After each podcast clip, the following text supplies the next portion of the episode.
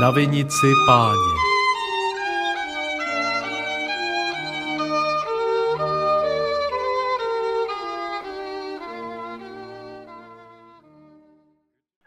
Vážení a milí posluchači, vítáme vás spolu s mým dnešním hostem v dalším pokračování pořadu na Vinici páně.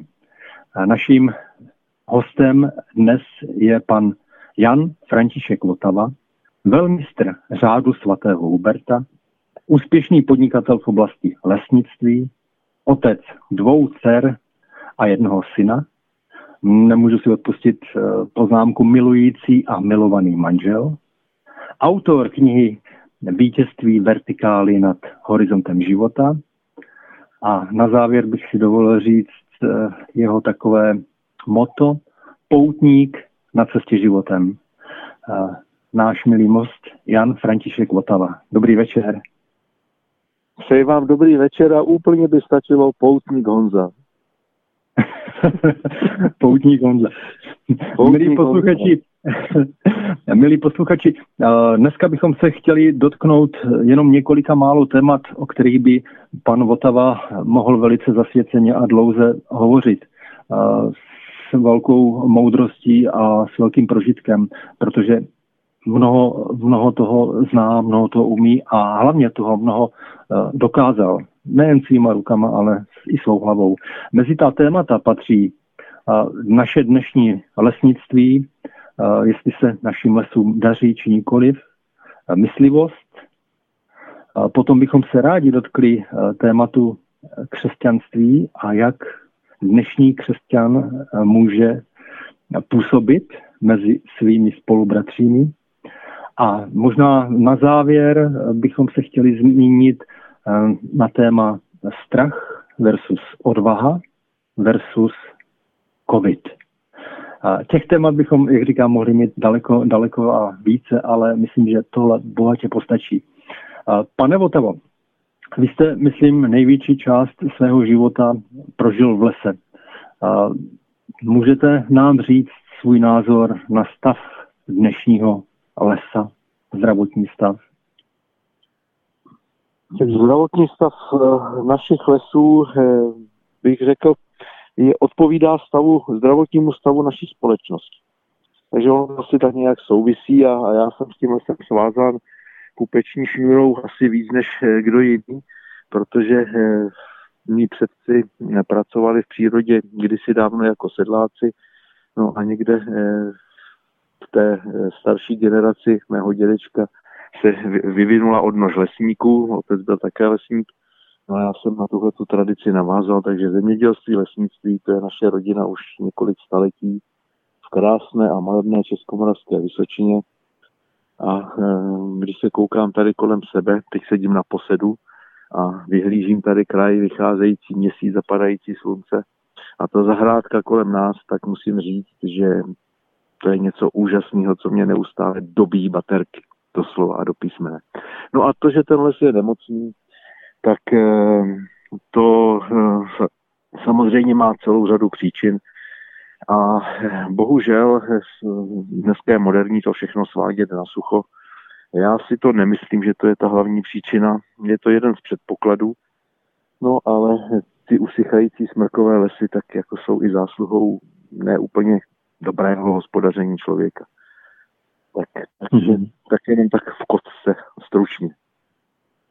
A, a myslíte si, nebo víte, nebo to bychom měli vědět z nedávné historie, zdali nějaké takové podobné kalamity byly i třeba v 20. století nebo v 19. století? Jestli už tehdy jsme měli takové monokultury. Je potřeba si uvědomit, že ty dnešní lesy, tak jak je známe, a tady na Vysočině převažují tedy smrkové lesy, tak ve středověku tady vůbec takovéhle lesy nebyly. To, to, ty lesy vypadaly úplně jinak, hodně se v nich páslo, byly podstatně řičí, e, i druhová skladba byla úplně jiná. A e, tohle, to, co teď vidíme kolem sebe, tak to je v podstatě důsledek e, průmyslové revoluce, která vyvolala potřebu e, dřevní hmoty na palivo. A e, ukázalo se, že vlastně nějakým ideálním, ideální kulturou je smrková, eh, smrková monokultura, kde, kde vlastně to roste jako, jako kukuřice na poli, bych to tak přirovnal. Jo. A e, samozřejmě pak, když teda došlo k většímu rozšíření, no tak někde na začátku toho 19. století přišla první kalamita. Nevím, jestli byla úplně první, určitě byly i nějaké předtím, ale taková rozsáhlejší. No a to způsobila Bekyně Mníška. Tady kolem nás e, zlikvidovala těch smrkových lesů poměrně hodně, ty lesy se obnovily. No a e, dospěli do stádia 100 let, my jsme je mnoho nekáceli, nebo byť e, veřejnost měla pocit, že se ty lesy plundrují, ale nebylo tomu tak, ty lesy byly zralé, byly starší jak 100 let, no a to je věk, kdy ten smrk prostě začne umírat a, a zeslábne, no a pak stačí sucho, no a přidruží se k tomu další činitelé, takže to máte jak u člověka, tom stáří prostě na něco zemří, ten člověk musí, jestli je to rakovina nebo infarkt nebo něco jiného, na tom v celku nezáleží. No a teď momentálně ty smrkové lesy umírají díky tomu, že je žere kurvec. E, předpokládám, že je v krátké době, řeknu 3 až 5 let, tady v České republice e, zlikviduje. No a pro nás, tak jak všichni vidíme, nebo hodně lidí hovoří o katastrofě, tak já, kde jiní vidí katastrofy, vidím úžasnou příležitost. Jo? Na to, abychom založili ty lesy trošičku jinak, aby byly druhově rozmanitější, aby byly pestřejší a samozřejmě tím pádem i odolnější. No, takže to je krásná výzva, ne? A, určitě. A děje se to? Eh, vytvořila naše vláda proto podmínky, aby se mohlo dít to, co říkáte, abychom vysadili eh, na těch holinách lesy nové, já, já, já, já, já rozumím. Já rozumím tomu, zvykli jsme si, asi to je prostě dědictví té eh, minulé nešťastné Eh, doby, že vlastně to všechno se nám bude starat vláda. Proč bychom čekali, prosím vás, na vládu? Většina těch lidí někomu patří, no a tu hlavní odpovědnost, eh, jestli chceme hovořit o nějakém vlastnickém právu, tak, tak k tomu se váže odpovědnost, že jo, zodpovědnost, takže odpovídá v první řadě vlastník. Jo. Mě trošku mrzí, že někteří ty vlastníci si tohle to neuvědomují a, to, a víceméně na to kašlou, No ale tak to je úděl doby. Eh, já se snažím patřit těm vlastníkům, kterým to i není jedno, takže se snažím sázet do lesa eh, všechny možné dřeviny. V současné době mám ve, velmi, ve velké oblibě třešeň, která tady nikdy nerostla, ale mně se v lese strašně líbí. Takže, takže jsem začal sázet do lesa třešně a sázím tam duby a, a buky, a, ale samozřejmě sázím i ten smrk, protože z ekonomického a hospodářského hlediska ho lze velmi těžko nahradit. No. Ale samozřejmě není dobrý, když je to v té velké smrkové monokultuře, je potřeba tam trošičku rozčlenit a udělat z toho takovou tu krásnou malebnou zahrádku. Ona ta divočina taky není úplně, úplně ideální. Jako, Mm-hmm, mm-hmm. Rozumím. A, a, samozřejmě s vámi nemohu než souhlasit, že to je vždycky záležitost především toho vlastníka, m, mm, ale nezapomeňme, že dnešní doba je poznamenaná eh, tou dotační politikou a bez, bez těch finančních no. různých injekcí pomocí dotací se ten vlastník neobejde. No, nevím. Eh, do těch lesů, těch dotací třeba ve srovnání se zemědělstvím jde velmi, velmi žalostně málo. Takže, takže já si nemyslím, že vlastníci jsou závislí v lese na dotacích. A pravdou je, že v právě teď této krizi, kdy je dřeva obrovský přebytek a, a většina lidí v podstatě ani neví, co s ním a, a nejsou kapacity na zpracování a tak dále, tak přišli ty, ti vlastníci těch lesů o obrovské majetky. To je prostě, to je realita. E, stát se teď snažím trošičku kompenzovat, e, řeknu, řeknu ty ztráty, které utrpěli a za které úplně, řeknu, nemůžou v mnoha případech, nebo ve většině případů. Nicméně, eh, když vezmu tu částku a porovnám, jim, eh, porovnám ji eh, jako sumárně za celou republiku, která jde do lesnictví, a porovnám ji s dalšími odvětvími, tak prostě to jsou pořád drobný. To je, to je směšný. Mm. Na to, že ty lesy jsou, pokrývají třetinu území republiky a, a musím říct, že nemají jenom tu hospodářský, nebo nemají jen ten hospodářský význam, ale já nevím, půdoochrany, půdoochrany, vodohospodářský, rekreační a čistý vzduch a tohle všechno, tak prostě ta společnost si těch lesů velmi neváží, takže možná, že je dobře, že se tohle to stalo a že to pomůže, aby si, aby si lidé uvědomili, že v těch, že v těch lesích máme něco velmi ceného a pokud jsme ochotni, řeknu, dotovat zemědělství docela zajímavými částkami za to, že tam vylijou zemědělci hektolitry různých postřiků, jedu a tak dále, jako, tak, tak a, a to na ten les tak nějak, jako bych řekl, zapomínáme. No, tak tak uvidíme, no, jak se to všechno vyvine. Ale rozhodně já potom nepláču, já bych nejradši všechny ty dotace zrušil, protože to jenom křiví to přirozený prostředí a nemám dotace rád. tak eh, to je samozřejmě velké téma. To tady asi dneska řešit nebudeme. Přesně tak. Ale v lese, vy jste vyjmenoval téměř všechny Eh, důvody, proč si lesu vážit, ale v lese žije i zvěř. A to se dostáváme možná k dalšímu tématu, eh, vašemu možná eh, koníčku, ale zároveň i důležité součástí naší kultury myslivost. Trošičku bych si dovolil vás poopravit. Jo? Jste řekl vašemu koníčku. Já vím, že naprostá většina veřejnosti vnímá myslivost jako koníčka. Eh, dokonce v Evropské unii eh, na západ od nás je myslivo zařazena do kategorie zábava, sport a, a podobně. Eh, já osobně prostě mě tohleto trošičku vadí a já tvrdím, že myslivost je velice odborná profese.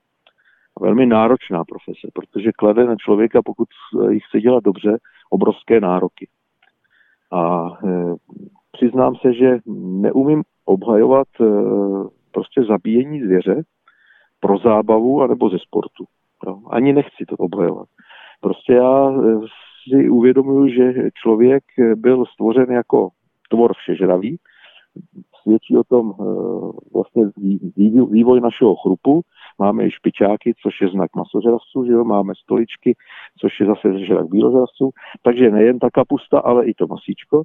No a jak eh, jinak získat tu živočišnou bílkovinu lépe a přirozeněji než eh, lovem. To je prostě podle mě vysoká etická humánní přidaná hodnota na to maso. A eh, prostě všechny, všechny ty další způsoby, kdy ta zvěř končí někde na porážkách, na jatkách a to, tak ty jsou daleko horší. Takže v tomhle tomu já považuji tu myslivost jako svým způsobem za přirozenou potřebu člověka, získávat tu živočišnou bílkovinu. No. No a pak eh, nakonec i ten náš žaludek, eh, prostě nemáme tam bachor, čepec, eh, knihu a tak dále, že jo, složený žaludek máme, máme ho jako, jako šižravci. Takže, takže já se v tomhle držím toho, toho, jak jsem byl vybaven a e, mám rád jak brambory, tak, e, tak samozřejmě i to masíčko. No. A proto teda se snažím dělat tu myslivost pokud možno dobře. Musí se člověk napřed naučit něco o životě té zvěři, té zvěře, e, o jejich potřebách, o jejich zvicích a ne, nesouhlasím ani s tím, že myslivec by měl lovit staré a nemocné kusy, to je prostě samozřejmostí, ale myslivec by měl, mít, eh, měl by se starat o tu svou svěřenou honitbu takovým způsobem, aby tam eh, prostě mu produkovala dostatek eh, kvalitních jedinců, které může ulovit a které pak může on anebo jeho přátelé anebo společnost konzumovat. Tak to mm-hmm. prostě je, no.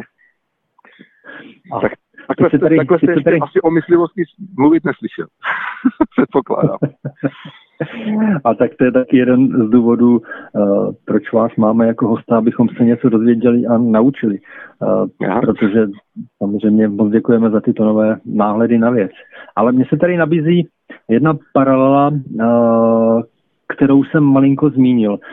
Vy jste ano. velmistr řádu svatého Huberta, který založil hrabě František Antonín Špork. A já o tom mnoho nevím, ale domnívám se, že jeden z důvodů, Eh, právě byla eh, myslivost a eh, nějaké ušlechtilejší cíle s tím spojené, jak jste zmínil. Je, to pravda, nebo je to omyl? Tak osobně mne osobnost hraběte Šporka velmi zaujala, protože byť jsme se o něm v dějepice tuším vůbec neučili, tak určitě to byl jeden z nejvýznamnějších jedna z nejvýznamnějších osobností, která tady v zemích koruny české Eh, žila v historii a zanechala tady za sebou poměrně výraznou stopu. Eh, ať už to je hospital na Kuksu, což byl úžasný projekt vlastně soukromé privátní hospitality. Nevím, jestli někdy jinde ještě něco podobného vzniklo. A vlastně i, ten, i ta sociální starostlivost hraběte Šporka o, o své podané nebo, nebo válečné veterány, tak to, to prostě bylo naprosto asi výjimečný a příkladný. No a v myslivosti byl hrabě Špork velikým novátorem a e, do dneska vlastně třeba lovecká hudba tak měla určitě velké základy právě v hraběti Šporkovi, který vlastně jsem přivez ten parforzní lovecký roh e, z Francie a nechal vyškolit vlastně své dva podané ve hře na tento nástroj. No a e, od té doby tady máme nádhernou tradici mysliveckou. To je to to lovecké proubení. No, mm-hmm. takže, takže mě ten člověk velmi inspiroval a musím říct, že při těch návštěvách Kuksu, který je e, úžasným místem kontrastu, střed dobra a zla, cností a neřestí života a smrti, tak mě to, e, musím říct, určitě významným způsobem ovlivnilo i můj život, že jsem o všech těch věcech začal velmi, velmi přemýšlet. No, tak to je možná nějaká proměna v životě, ke které došlo díky hraběti Šporkovi, který už je 300 let mrtvý. Vzhledem tomu, vzhledem tomu, že bydlím na Kupsu, tak eh, si dovolím jenom takovou krátkou úvahu, jak to muselo působit ta úžasná podívaná na Kupské oudolí zkrášlené hospitalem, zámkem, eh, lázněmi a eh, tím barokním parkem všude kolem dokola. Jak to muselo působit na ten prostý lid, když i my, lidé 21. století, s kterými eh, už málo co dokáže zahýbat, tak tam stojíme s otevřenou pusou a koukáme na tu krásu.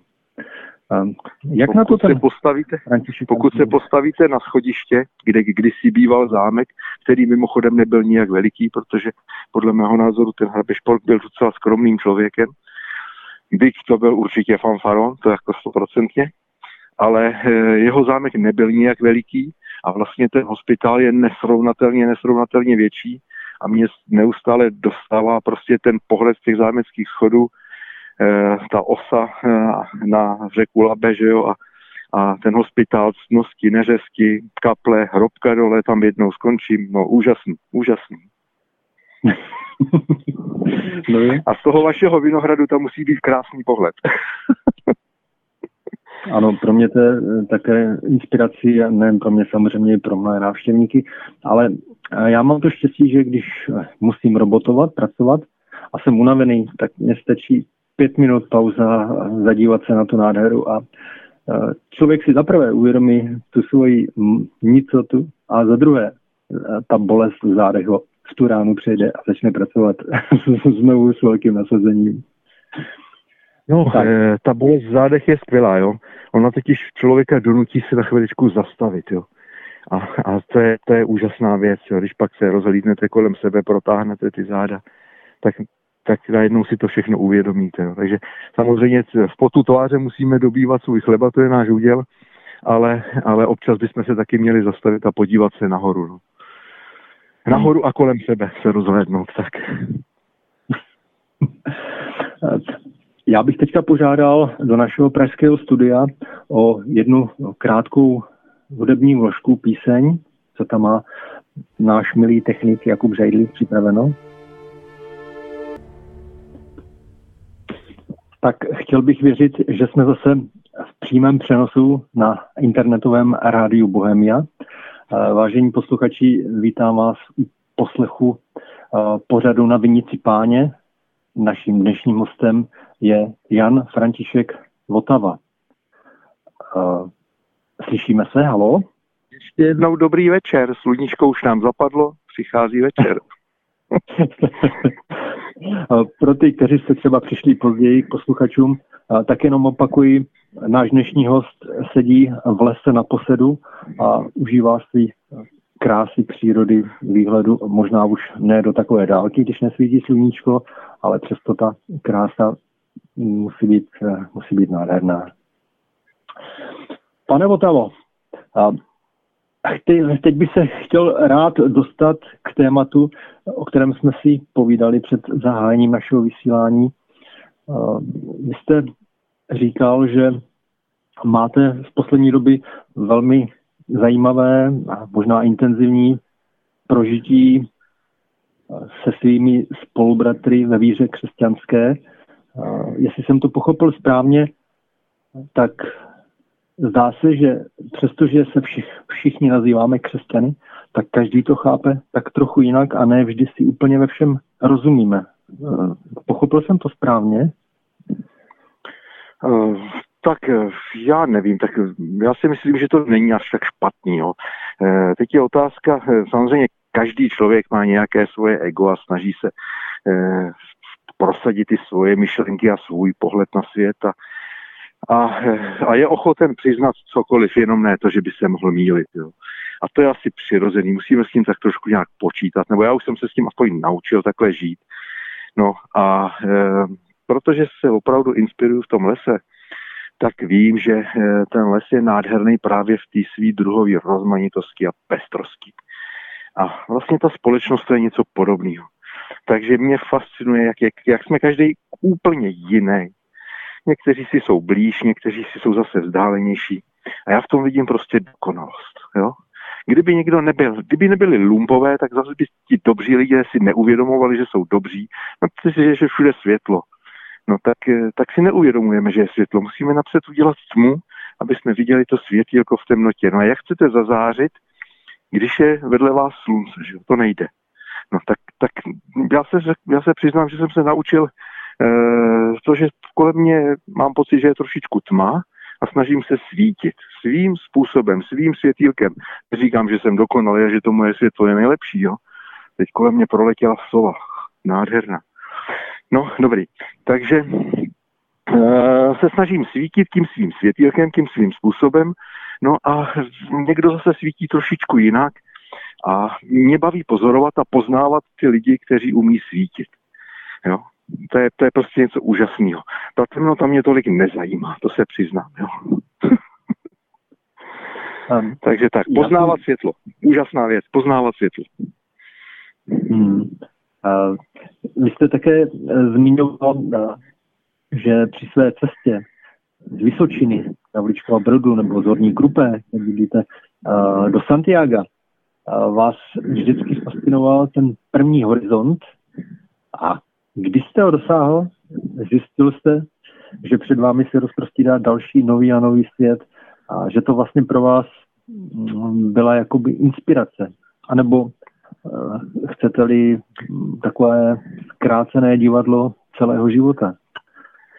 No tam jsem pochopil, že, se, že vlastně jsem poutníkem nejen na té cestě do Santiago de Compostela, ale že jsem vlastně cestě, poutník na cestě životem. A e, vlastně já jsem předtím nikdy nikam nedošel daleko, jo. Pět kilometrů bylo moje maximum. A teď prostě jsem vyrazil na cestu tři tisíce kilometrů dlouho a nikdo nevěřil, že tam dojdu. Pravdu ne, všichni říkají, že jsem se zbláznil a že až dojdu 20 kilometrů, že budou volat, ať pro mě přijedou. No. E, podařilo se. E, přiznám se, že to nebylo zcela mou zásluhou, protože kdyby neměl mocného podporovatele, řeknu duchovního, a kdybych neměl svou milovanou manželku, tak bych tam nedošel. To je stoprocentní. A na té cestě jsem se naučil, nebo mě strašně bavilo, co máte taky dělat, když jdete furt sám, že? tak jsem se eh, učil odhadovat horizonty. Jak je daleko tam ten horizont, který vidím a kam bych chtěl dneska dojít. No tam nemůžu dojít, to je strašná dálka. Kolik to je? 20 kilometrů? Ono to bylo jenom 10 a já jsem vlastně v průměru takovýhle horizonty zdolával denně 3, protože průměr jsem měl 36 km denně. A e, to jako, musím říct, to byla, byla, ta cesta byla úžasná. Já jako, hodně lidí se mě ptá, proč jsem se na tu cestu vydal. Jo. Já, já se přiznám, že prostě jsem cítil nějakou potřebu, slyšel jsem o té cestě, chtěl jsem tam jít s kamarádem, který se mi zabil, takže mi nezbylo než jít sám a tak jsem říkal, tak já tou cestou víceméně poděkuju za svůj život. No a tak tím zázračným způsobem se stalo, že místo, abych já eh, jakoby děkoval, něco dával, tak já jsem strašně moc dostal. strašně moc. A to je na dlouhý povídání, to, to, na, to nes, na to by tenhle pořad nestačil. Hmm, určitě ne. A to, bych, to bych jednou rád věnoval celý pořad právě tomu vašemu vyprávění z cesty, protože já jsem měl eh, to štěstí vás poslouchat a je to velice sugestivní a, a přitom prosté a jednoduché, tak jak život dokáže být. Ale ještě, ještě se vraťme k tomu křesťanství. Eh, jste řekl pro mě velice důležitou věc, že vy sám se snažíte být tím světlem nebo světilkem. A tak bychom se asi měli snažit já to, já to, asi, já to asi zjednoduším. No. Já, já v tom nehledám, v životě nehledám žádné složitosti. On ten složit, život není tak složitý, pokud si ho zbytečně nekomplikujeme. Takže eh, eh, když se zamyslím nad tím, co je to křesťanství, eh, určitě jsou vědci, kteří by na to napsali eh, odbornou publikaci a, a vášnivě se přeli, kdo z nich má pravdu. Jo. Eh, já to nějak moc neřeším. Pro mě křesťan být křesťanem znamená mít dobrý vztah se svým stvořitelem. A na tom vztahu já se snažím pracovat. Jo? A nepotřebuju k tomu žádný formality, jestli to má být takhle nebo takhle, a jestli je tahle forma lepší než ta druhá. Prostě to neřeším. To neřeším. Já se snažím mít dobrý ten vztah, tak jako by děti měly mít dobrý vztah k rodičům a měly by na tom pracovat, protože to nepřijde samo od sebe, tak zrovna tak mhm. člověk by měl mít dobrý vztah se stvořitelem. Jo? A to, co nás od toho odvádí, to je špatně. Jo? Takže když mi někdo začne tvrdit, že, že pouze tato forma je správná, tahle ta církev je jediná pravá, no tak já prostě, já mu přestávám věřit, jo. Já si, já si nemyslím, že prostě je jenom jedna jediná církev správná. Já, jako v lese taky nejenom, není jenom jeden strom, ten perfektní a dokonalý. No, tak takhle to mám jednoduchý. Tak to je úžasné jednoduché, ale z toho mě vychází, že musíte být uh, sám a opuštěn, protože uh, do svého středu vás nemůže přijmout žádná církev, nebo by vás hnedka musela vyobcovat. Jedna, jedna svatá, Terezička se jmenovala, říkala, já sama jsem nic, Bůh je všechno. Já plus Bůh, to je matematika, jsem všechno. Mm-hmm. Jednoduchý, ne? tak jak můžete být, jak můžete být opuštěný? To je to, to nejde, ne? Já, já jsem eh, samozřejmě neměl na mysli opuštěn od eh, stvořitele, já jsem měl na mysli opuštěn od lidí, kteří nechápou, že že si můžete myslet, že jejich pravda mm, není ta správná a není tím pádem vaší pravdou. Tak jsem to myslel. Prostě jednoduše mě z toho vychází, že ale nemůžete být v žádné církvi. Ale ani, to, ale ani, ne, tak já jsem, já jsem byl vychován jako katolík, takže jsem, takže se hlásím ke katolické církvi chodím do katolického kostela, ale nemám problém zajít do pravoslavního nebo do evangelického nebo do nějakého sboru. E, nemám s tím problém, prostě pozoruju to, jak tam ti lidé žijí a jak říkám, spíš mě zajímá osobnost těch jednotlivců, jakým způsobem oni praktikují svůj vztah se stvořitelem a jak se oni chovají ke, svým, ke svému okolí. Jestli se snaží je přesvědčovat, někam přetahovat, někam, nějak lámat, nebo, nebo je odsuzují, nebo tak, a nebo jestli je prostě a jednoduše milují a přijímají je takové, jaké jsou. Láska je bezpodmínečná. Hmm. Ne? Naprosto souhlasím. Já jo? taky rád pozoruju lidi a, a kolikrát mě překvapí, jak se chovají například v kostele a jak se potom chovají v tom reálném životě. A to, to jsem vždycky trošku na rozpacích, jak je to, jak je to možné, nebo jestli špatně vidím. Hmm, já si myslím, že nemáme právo je soudit, tak tak je pojďme milovat. Oni mají nějaký trápení zřejmě, tak se pokusme jim pomoct, pokud to budou stát. A pokud ne, tak běžme dál svou cestou. Na pouti pochopíte, na té na pouti, na té na pouti, když máte nějaký cíl, že jo, tak pochopíte, že je důležité si uvědomit, kdo jste a kam jdete. A, a pak vlastně záruka, že dojdete do cíle. Je-li vám dáno, pardon, to jsem zapomněl dodat protože já bych do toho Santiago nedošel, kdyby mi to nebylo dáno. Já jsem tam byl v takové krizi ve Francii, že jsem si říkal, že to je můj konec. Jo, takže... Rozumím, rozumím. Um, ale jsem dáno se je tomu... Vlastní, pardon, setkal jsem se i se svou vlastní smrtí. A byl to velmi zajímavý rozhovor. To vám teda můžu říct. Hmm. Ale to se dostáváme to... někam, kde, kde jsme dneska neměli být, nechme to na někdy jindy. to jsou velice intimní témata a nevím, jestli by se to hodilo do našeho vysílání.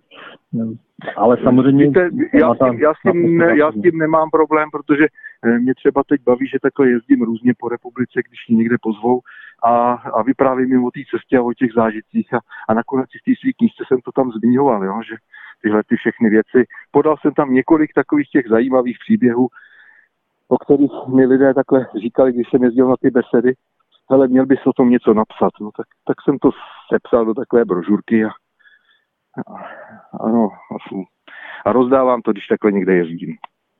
Dělám lidem radost. Já jsem, já jsem tu vaší v uvozovkách brožurku eh, měl možnost číst a mohu říct, že eh, je to mnohem inspirativní knížka a přesně jak říkáte, neděláte si ambice eh, dělat z toho něco složitého, těžce pochopitelného, naopak je to, je to výpověď prostého člověka, jak se dostává k určitému poznání. Jde tou svojí cestou, potkává no. zajímavé lidi, překonává horizonty překonává sám sebe a tím vlastně poznává svého stvořitele. Asi tak nějak, já bych to viděl, ale a jste to tam víte, co je krásný? Víte, co je krásný? Ne, řekl jste to úplně perfektně. A krásný je, že každý ten horizont, to jsem si uvědomil až teprve později, co? každý ten horizont byl iluzí. Žádný z nich nebyl konec.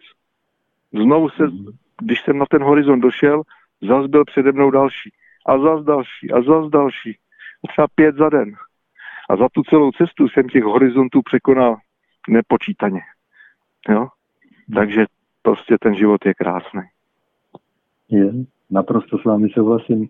No, zmiňoval jste ale, že jste často putoval ano. nebo cestoval po české zemi, tam, kam vás pozvali a hovořil jste o svých zážitcích z tohoto putování. No ale eh, myslím si, že od března vám ty besedy asi neprobíhaly tak často nebo, nebo vůbec, nebo byli úplně zaraženi, protože se do nás pustil s veškerou svou silou COVID číslo 19. A to je COVID, naší COVID číslo 19. Mhm. to je další, další e, naše téma. E, poznali jsme asi e, mnoho lidí i ze stránky, z které bychom je možná ani, ani nechtěli poznat, nebo nečekali jsme, že takové poznáme. Já jsem se předevčírem právě na Kuksu na Vinišním altánu potkal s novinářkou paní Radanou Vítkovou. Ta bydlí v Praze a v době právě koronaviru v Dubnu se vrátili se svým manželem na svoji chaloupku, kterou mají 17 let někde v Podkekonoší. A říkala, že nevěřila, co všechno můžou prožít se svými sousedy. Jak najednou se ti sousedé změnili a dokonce jim vyrožovali fyzickým násilím a vypálením domu. Tak ale uh, to jenom na úvod, snad to nebude tak zlé a teď bych se chtěl zeptat uh, na, vaše, na vaše názory. Strach, odvaha, covid. No, eh, víte, mě tahle ta nedávná doba donutila k tomu, že, jak říkám, že jsem spíš lesák a nikdy jsem češtinu moc rád neměl, tak jsem začal eh, psát eh, nějakou druhou brožurku. Jo. A ta brožurka, ta bude o strachu. Protože eh, jestli jsem se, jestli jsem byl z něčeho smutný, nemůžu říct, že bych se bál, ale prostě bylo mi z toho smutno, tak jak prostě se ty lidi nechají vyděsit. A já jsem v shodou okolností četl nějakou publikaci z psychologie a tam jsem se dočet, nebo tam bylo popisováno, jak se dají lidé, řeknu v celku, dobře ovládat prostřednictvím strachu. A teď to tam bylo popsané i ty jednotlivé kroky, co je třeba dělat. A mě se přiznám až mrazilo, jak to bylo eh, vlastně podobné té situaci, která se dělá tady kolem nás. Jo? Představa, že eh, média do nás denně budou hustit tím způsobem, jako nás informují, kolik lidí onemocnělo a kolik lidí zemřelo a na tohle. Takže do nás budou hustit denně, kolik lidí umřelo na rakovinu, na infarkt, na já nevím, další všechny možné nemoce, tak jsem přesvědčený, že půlka národa se oběsí a druhá půlka se bude opít. Jo.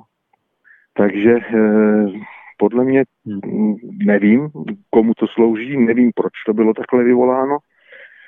Já osobně jsem na cestě pochopil, že svůj život můžete prožít dvěma způsobami.